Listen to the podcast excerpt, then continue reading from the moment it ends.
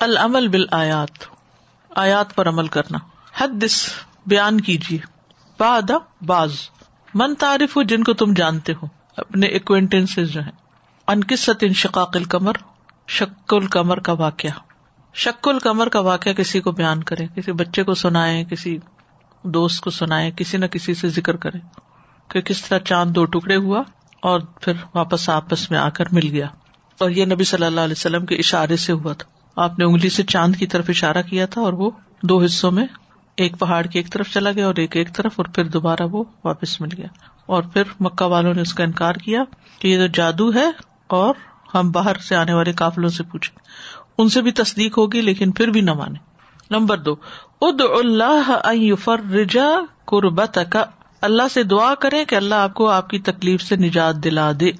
فدا رب انی مغلوب فنتصر نمبر تھری حد آیتن او آیاتن تمل معافی من ازاتن و من مقاصد حد متعین کرے آیتن کوئی ایک آیت او آیاتن یا کچھ آیتیں۔ و تمل اور غور کرے معافی ہا جو بھی ان میں ہے۔ من ازاتن و من مقاصدہ جو نصیحتیں اور مقاصد ہیں، ان پہ غور و فکر کریں۔ اور وہ آیت ہے، ولقد یسر نل قرآن ذکر فہل میں مدکر اس آیت کی روشنی میں، کیونکہ یہ کہتی ہے آیت کہ قرآن سمجھنے کے لیے آسان ہے، تو آپ قرآن میں غور و فکر کریں، سمجھیں اور پھر شیئر کریں۔ نمبر فور کل کہیے اللہ انی اعوذ بردا کا من سخت کا و بھی معافات کا من عقوبت کا اللہ، میں تیری ناراضگی سے، تیری رضاک مندی کی پناہ میں آتا ہوں۔ اور تیری سزا سے تیری معافی کی پناہ میں آتا ہوں۔ آمین۔ یہ دعا پڑھیے۔ فقی فقان عذابی و نظر نمبر فائیو۔ اشکر اللہ۔ اللہ کا شکر ادا کرو۔ اللہ نے ہی علیہ کا ان نعمتوں پر جو آپ پر اس نے کی ہے بلسانے کا اپنی زبان سے۔ ہوں کوئی نعمت سوچے اور اس پہ شکر کہیں۔ بول کے۔ الحمد للہ قرآن کا علم اللہ نے دیا، فہم دیا۔ وشکر ہوں بے عمل کا اور عمل سے بھی اس کا شکر ادا کرے اس کے لیے کوشش جاری رکھے بے تقرر بھی الہی بتاط منطاعت اطاعت کے کاموں میں سے اس کا تقرب حاصل کرنے کے لیے۔ یعنی نیک اعمال کر کے اس کا تقرب حاصل کرے یہ عملی شکر ہوگا۔ نعمت من ان دینا کدال کا نجزی من شکر۔ نمبر سکس، استخرج فائدہ تعینی دو فائدے نکالے من خلال قراءت کا اپنے ریڈنگ کے دوران جو آیات آپ نے پڑھی ہیں، فی حاض صفحتی اس صفحے میں۔ نمبر سیون حد شخص ان احوال جہنم۔ جہنم کی ہولناکیاں کسی شخص سے بیان کرے اوک تب مقال ان ذالک، یا اس کے بارے میں کوئی مضمون لکھے یوم یوس حبو فنار نمبر ایٹ، کل دعا مانگے اللہ انی اسل کل جنت و نئی مہا و ما قرب من قول و عمل۔ اے اللہ، میں تجھ سے جنت کا سوال کرتا ہوں۔ اور ہر اس قول اور عمل کی توفیق کا سوال کرتا ہوں جو اس سے قریب کر دے۔ اتوجیحات نمبر ایک۔ المان و بقرب ساعتی یور سند صاحب ہی العمل صالح قیامت کے قریب ہونے پر ایمان لانے والا انسان نیک عمل کرنے لگتا ہے۔ المان بقرب ساعتی یو رسو یعنی پیدا کر دیتا ہے۔ ان صاحب ہی ایمان لانے والے کے دل میں العمل صالح اس کی دلیل پتہ کیا ہے؟ قرآن مجید میں متعدد جگہوں پر بتایا گیا کہ جو آخرت پر ایمان نہیں لاتے، ان کے اعمال کتنے بگڑے ہوئے ہوتے ہیں۔ مثلاً منافقین، مثلاً ویل الل متفین اللہ دین ازکتال الناس یستوفون ویزا کالو ہم وزن یوسرون اللہ یزن الا مبعوثون لیوم عظیم، یوم یقوم الناس رب العالمین۔ جو انسان یہ بھولتا ہے نا، وہ ناپ تول میں کمی کرتا ہے۔ ارلوی یو بدین فضال کلزی یدول یتیم کیا تم نے دیکھا جو آخرت کو جٹلاتا ہے؟ یہی تو ہے وہ جو یتیم کو دکے دیتا ہے۔ تو وجہ کیا ہے؟ آخرت کو جٹلانا وجہ ہے۔ اسی لیے وہ یتیم کو دکے دے رہے کیونکہ اس کو پتا کسی نے پوچھنا نہیں مجھ سے۔ بلا یہ حد اللہ تعامل مسکین دنیا میں جتنا بھی لوگوں کا استحصال ہو رہا ہے نا یعنی لوگوں کے حقوق غصب ہوتے ہیں، اس کے پیچھے وجہ یہی ہوتی ہے۔ کہ ان کو جواب دہی کا احساس نہیں ہوتا۔ آپ کسی بھی مقام اتارٹی جگہ پر پہنچ جائیں۔ اگر آپ کو یہ یقین ہو کہ آپ سے کوئی پوچھنے والا ہے اور وہ آپ کا رب ہے، کوئی نہ پوچھے۔ دیکھیں نا، کوئی اتارٹی ایسی ہوتی ہے نا کہ جس پر آپ کے اوپر کوئی اور نہیں ہوتا۔ تو آپ کو کس نے پوچھنا؟ آپ اپنے ہی سب کرتا دھرتا ہے کوئی آپ کو کچھ بھی نہیں کہہ سکتا۔ بچے آپ کو کچھ نہیں کہہ سکتے۔ آپ کے بہن بھائی آپ کے آس پاس نہیں ہے لوگ آپ کو جو آپ کے نیبرہڈ وغیرہ میں وہ آپ کو کچھ نہیں کہتے۔ تو بہت سے لوگ پھر خرابیوں میں مبتلا ہو جاتے ہیں۔ انتہا درجے کے خلیز گندے کام کرنا شروع کر دیتے جب ان کو یہ ہوتا ہے کہ کوئی پوچھنے والا نہیں۔ تو یہ آخرت کا جو فکر ہے نا مالک یوم دین اور دین کیا ہے؟ بدلا دین کا مطلب بدلا جزا۔ جزا کا دن ہے وہ۔ تو جس کو یہ پتا ہو کہ بدلا ملنے والا ہے، جزا، سزا ملنے والی ہے، یہ چیز انسان کے اندر خوف پیدا کرتی ہے۔ اور پھر انسان کے امال میں تبدیلی آتی ہے۔ اور جتنا جتنا خوف زیادہ ہوگا، اتنا اتنا عمل بہتر ہوتا جائے گا۔ اور جتنا یہ خوف کم ہوگا، اتنا ہی عمل میں انسان ڈھیلا ہوگا۔ اور خواہشات جو ہوتی نا انسان کی، وہ انسان کی آنکھ پہ پردہ ڈال دیتی اور رو میں بہ کے اور دنیا کی رونقوں میں بہ کے انسان غلط کاموں کے پیچھے دوڑ پڑتا ہے۔ اللہ تعالیٰ بچائے سب کو۔ نمبر ٹو، اتباع الحوا یا مل السان القزب خواہشات کی پیروی انسان کو جھوٹ بولنے پر ابھارتی ہے۔ میں کسی کا واقعہ سن رہی تھی، انہوں نے کہا کہ میرا والد جو تھا وہ ایک صوفی انسان تھا یعنی نیک انسان تھا۔ تو چودہ سال کی عمر میں میں نے قرآن حفظ کر لیا۔ وہ مجھے کاری کہتا تھا اور وہ مجھے دین کی طرف لانا چاہتا تھا، باپ اور یہ کہ دین کی خدمت کے لیے۔ لیکن کہتے کہ میں نے کہیں ایک فلم دیکھ لی۔ اور میں اس سے اتنا متاثر ہوا کہ بلاخر ایکٹر بن گیا۔ ایکٹر بن گیا۔ اور یہ نہیں کہ ایک فلم دیکھ جب ایک دیکھ لی تو وہ پھر خواہش پیدا ہو گئی، پھر دوسری، پھر تیسری، اور ہر دفعہ باپ سے جھوٹ بولتا تھا۔ ہر دفعہ وہ پوچھتا تھا کہ تم کہاں تھے؟ تو میں کچھ ادھر ادھر کا بہانہ کر دیتا تھا۔ تو ہوتا یہی ہے کہ جو شخص خواہشات کی پیروی کرنا چاہتا ہے، تو بہت سی خواہشات ایسی ہوتی ہیں جو ایک معاشرے یا ایک خاندان کے اندر ریکمینڈیڈ نہیں ہوتی یا ایکسپٹیبل نہیں ہوتی کہ ان کی پیروی کی جائے۔ پھر انسان چھپ چھپ کے غلط کام کرتا ہے، چھپ کے حرام کام کرتا ہے اور پھر اس کو کور کرنے کے لیے جھوٹ بولتا ہے۔ تو اتنی سچی بات ہے نا، خواہشات کی پیروی انسان کو جھوٹ بولنے پر ابھارتی ہے۔ کیونکہ باپ کو اگر پتا چل جاتا کہ بیٹا کس چیز میں پڑ گیا ہے، تو بر وقت شاید کوئی علاج ہو جاتا۔ اس بات کو بھی سوچے کہ بچے ماں باپ کو کیوں نہیں بتاتے؟ کیوں نہیں بتاتے کہ ہم نے غلط کام کیا ہے؟ بتائیں گے آپ مجھے؟ یس ماں باپ کی ناجائز سختی. ماں باپ کی جو ناجائز سختی ہوتی ہے، یہ سب سے بڑا انصر ہوتا ہے بچوں کو بگاڑنے میں. کیونکہ جب آپ بات بات پہ ان کو ڈانٹتے، آپ اپنی ساری فرسٹریشن اندر باہر کی اس بچوں پہ نکالتے. بےچارے مسکین، اور تو کوئی ہمیں ملتا نہیں، شوہر پہ ہم زیادہ نہیں نکال سکتے، کیونکہ پھر ریئیکشن شدید ہوتا ہے. باہر کے لوگوں پہ کیسے نکالیں؟ بلکہ باہر کا بھی سب کچھ کٹھا کر کے گھر ہی لے آتے ہیں. اور پھر ایک رہ جاتے ہیں جا کے بچے۔ اور جب بچوں کے اوپر سارا کچھ نکلتا ہے، تو بچوں کے دل میں نفرت پیدا ہو جاتی۔ ہے بچوں کے دل میں بغاوت پیدا ہو جاتی۔ بچوں کے دل میں ماں باپ سے دوری آ جاتی۔ ہے چاہے اوپر سے نہ بھی ظاہر کرے نا، اندر سے دوری آ جاتی۔ ہے اب کیا ہوتا ہے کہ وہ سارے اپنے غم، دکھ جو انہوں نے ماں سے خاص طور پر، ماں سے شیئر کرنے ہوتے ہیں۔ تو ماں کے اندر تو کوئی دوست نام کی چیز ہی کوئی نہیں ہے۔ تب وہ کس سے شیئر کریں گے؟ گھر میں اور بھی کوئی ایسا نہیں جس سے شیئر کرے۔ پھر وہ باہر شیئر کرنے لگتے ہیں۔ پھر وہ چیزیں چھپانے لگتے ہیں۔ تو اس لیے اس بات کا ہمیشہ خیال رکھے ٹھیک ہے ڈسپلن کرے بچوں کو، لیکن ایک حد سے زیادہ نہیں۔ مجھے اچھی طرح یاد ہے، جب میں فورٹین ایئرس کی تھی، تو ایک دن امی نے کسی کام ڈانٹا۔ تو میری آنکھوں میں آنسو آ گئے۔ مجھے کام یاد نہیں کیا بات تھی، کام کیا نہیں تھا یا کچھ۔ یہ نہیں کہ روز ڈانٹتی تھی کبھی کبھی کبھار ڈانٹ دیتی تھی۔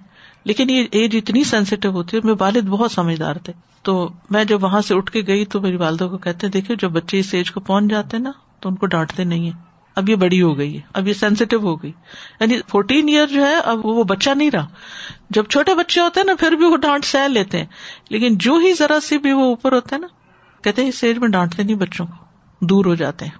تو یہ بلوغت کہ جو چل رہا ہوتا ہے نا، یہ ٹائم یہ جو ٹین میں داخل ہونے والا اور ارلی ٹینس جو ہوتے ہیں، انتہائی سینسیٹیو ہوتا ہے۔ اس میں آپ بچوں کو جتنا قریب کر سکیں، جتنا پیار دے سکیں، جتنی ان کی فلفلمنٹ کر دیں اموشنل اتنے ہی زیادہ وہ باہر کے شر سے بچ جائیں گے۔ لیکن اگر آپ نے گھر کے اندر ایک فساد بچا دیا نا، پھر کھو دیا آپ نے ان کو۔ تو یہ غلطی نہ کرے کبھی بھی۔ کسی وقت غلطی کو دیکھ کے بھی اگنور کر دے یعنی میں نے بہت دفعہ ایسے کیا کہ مجھے پتا چل جاتا تھا کہ میرے بچے نے کوئی غلط کام کیا نا۔ تو میں شرمندہ نہیں کرتی تھی۔ میں شرمندہ نہیں کرتی تھی کہ مجھے پتا چل گیا اور یہ تم نے کیوں کیا حساب کتاب نہیں لیتی تھی۔ بس میں دیکھ لیتی تھی کہ یہ ہوا کیا ہے، پھر اس سے مطابق کچھ چیزیں کسی اور وقت میں پھر ان کا ذکر کرتی تھی کہ یہ ہم نے اللہ کے پاس جانا ہے، اللہ کو حساب دینا ہے، ہم نے ہمیشہ دنیا میں نہیں رہنا۔ کیونکہ یہ جو آخرت کا خوف ہے نا، یہ ماں باپ کے خوف سے کہیں بڑی چیز ہے۔ آخرت کا خوف اصلاح کرے گا۔ اللہ کا ڈر اللہ کی طرف لے جاتا ہے۔ اللہ سے بگاتا نہیں ہے۔ لیکن ماں باپ کا ڈر جو ہوتا ہے ماں باپ سے اگر فزیکلی نہیں دور کرتا نا، تو دل سے دور کر دے گا۔ اور یہ دل کی دوری سب سے بڑی دوری ہوتی ہے۔ تو کسی کی بھی تربیت کرنی ہو، کسی کی بھی اصلاح کرنی ہو، اس کو اللہ کی بڑائی اور اللہ کی عظمت اور اللہ کی محبت اور اللہ سے رحمت اور اللہ کے قرب اور اللہ کے یہاں جو جزا سزا ہے، اس کا یقین دلائے اور سوچنے کا موقع دے بچوں کو۔ سوچنے کا موقع۔ نہ کہ ان کے اوپر جبر کرے۔ دیکھیں، خاص طور پہ اس ملک میں رہتے ہوئے، انتہائی یہ تکلیف دہ بات ہوتی ہے کہ جب اپنے بچے بھی اپنے نہ رہے اور انسان تنہا ہو جائے۔ یہاں کا بہت بڑا مسئلہ جو ہے، وہ تنہائی ہے۔ اور تنہا انسان ہوتا ہے جب اس کے اپنے اس کے نہیں رہتے۔ تو اس دن سے ڈرے کہ جب آپ کے بچے بڑے ہو کر آپ سے انتقام لینے پہ آ جائیں۔ تو اس لیے تھوڑا سا اپنے جذبات کو کنٹرول کر لیا، تھوڑا سا غصے کو کنٹرول اچھا بازو کا یہ ہوتا ہے ہم دوسروں کو سنانے کے لیے نشانہ اپنے بچے کو بنا رہے ہوتے ہیں۔ شوہر سے کوئی ناراض ہے نا، تو بچے کو اوپر نکال کے ہم اس کو بتاتے ہیں، دیکھو، میرا بھی کہیں بس چلتا ہے، تم پہ نہیں چلتا تو کسی اور پہ چلتا ہے۔ تو اگر ظلم میں شامل ہو گیا نا، اللہ کے یہاں بھی پکڑ ہو جائے گی۔ ہم کہتے نا، یہ تو ہمارے بچے ہیں، ہم جو بھی کر لیں کر لیں۔ اگر ہمارے ہاتھوں بچے پہ ظلم ہو گیا نا، تو اللہ کے یہاں جواب دہی کرنی ہوگی۔ تو بہرحال آخرت کی فکر ہی سب سے بڑی چیز ہے کہ جو انسان کو سیدھا کر سکتی ہے اور اسی کی طرف خود اپنے لیے بھی اور بچوں اور سب کے لیے، بس یہی چیز کافی ہے۔ ہمارے بڑھاپے کے لیے بھی بات جو ہے فائدہ مند ہوتی ہے۔ بالکل۔ وہ جو کچھ کہتے ہیں بچپن سے آپ ان کی باتیں سنیں۔ ایک انڈرسٹینڈنگ ڈیولپ ہو جاتی ہے نا۔ اور ابھی ایسا ٹائم آ جاتا ہے یہاں پہ ٹین ایجر آ کے بات نہیں کرتے۔ لیکن وہ شروع سے رکھا ہے کہ ہاں بھائی آؤ بات کرو۔ اب بڑے بڑے ہو گئے ہیں اٹھائیس تیس سال کے پھر بھی انہوں نے جو دن میں کیا آ کے بیٹھ کے سنانا ہے۔ اور سننا ہے کہ ہاں بھائی کیا ہوا کیسے بالکل بالکل۔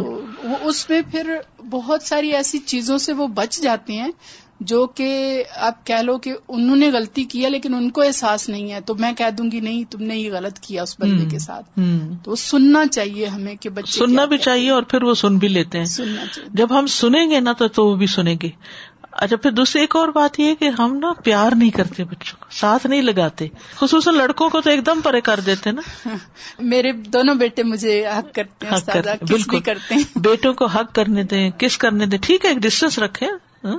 لیکن اگر آپ کو آ کے پیار کرتے ہیں تو شکر کرے اللہ کا شکر ادا کرے کہ قریب ہے اور جو بچے کس کرنے میں مٹھاس ہے نا، اس کا تو کوئی آلٹرنیٹ ہی نہیں ہے۔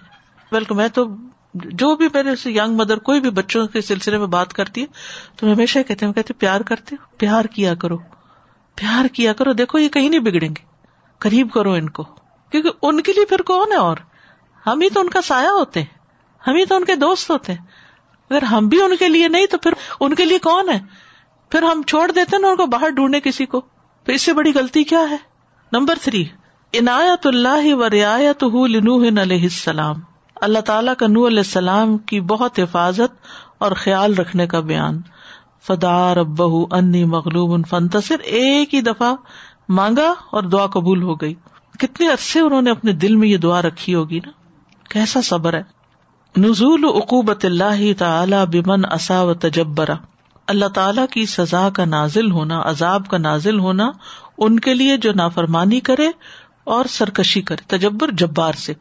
ولقت رکھنا آیتن فہل میں مدکر۔ نمبر فائیو، من سن اللہ تعالی ابتلا المبیا و اتبا اہم اللہ تعالیٰ کی سنتوں میں سے ہے کہ وہ امبیا اور ان کے پیروکاروں کو آزمائش میں ڈالتا ہے۔ اللہ اکبر۔ جو اللہ کے جتنا قریب ہوتا ہے نا، جس سے اللہ محبت کرتا ہے، اس کو آزما لیتا ہے۔ فقال ابشر منا واحد نتب انا عید الفی دلال مسعر نمبر سکس۔ الحدر من نزول عقوبت اللہ تعالیٰ بمن ببا اصا اللہ تعالیٰ کی تقزیب اور اس کی نافرمانی کرنے والے کے لیے نازل ہونے والے عذاب سے ڈرانے کا بیان۔ الحضر ڈرانا، خبردار کرنا۔ من نزول عقوبت اللہ تعالی بمن کا ضب آسا نمبر سیون، کن واسقن بواد اللہ و نسری اللہ کے وعدے اور اس کی مدد پہ پورا پورا بھروسہ کیجیے سیحزم الجم و دبر نمبر ایک المان بالقضاء والقدر۔ قضاء و قدر پر ایمان لانا۔ انا کل شع ان خلق نہ ہو بے قدر اب یہ جو انہوں نے بات کی تھی نا یہاں پر، نمبر تھری میں آیات میں موجود نصیحت اور مقاصد پر غور و فکر کرے فدا رب علی آیت میں نے کہا تھا، لے لیتے ہیں۔ فدا رب انی مغلوب فنتصر پہلی چیز کیا پتہ چلتی ہے اس میں؟ دعا۔ کب؟ ویسے تو ہر موقع پر۔ لیکن جب مشکلات انتہا کو بھی پہنچ جائیں، تو بھی بندوں کا سہارا نہیں۔ امبیا ہمیشہ اللہ کا سہارا لیتے رہے اللہ کو خوب پکارتے رہے۔ اللہ سے دعائیں کرتے رہے ٹھیک ہے؟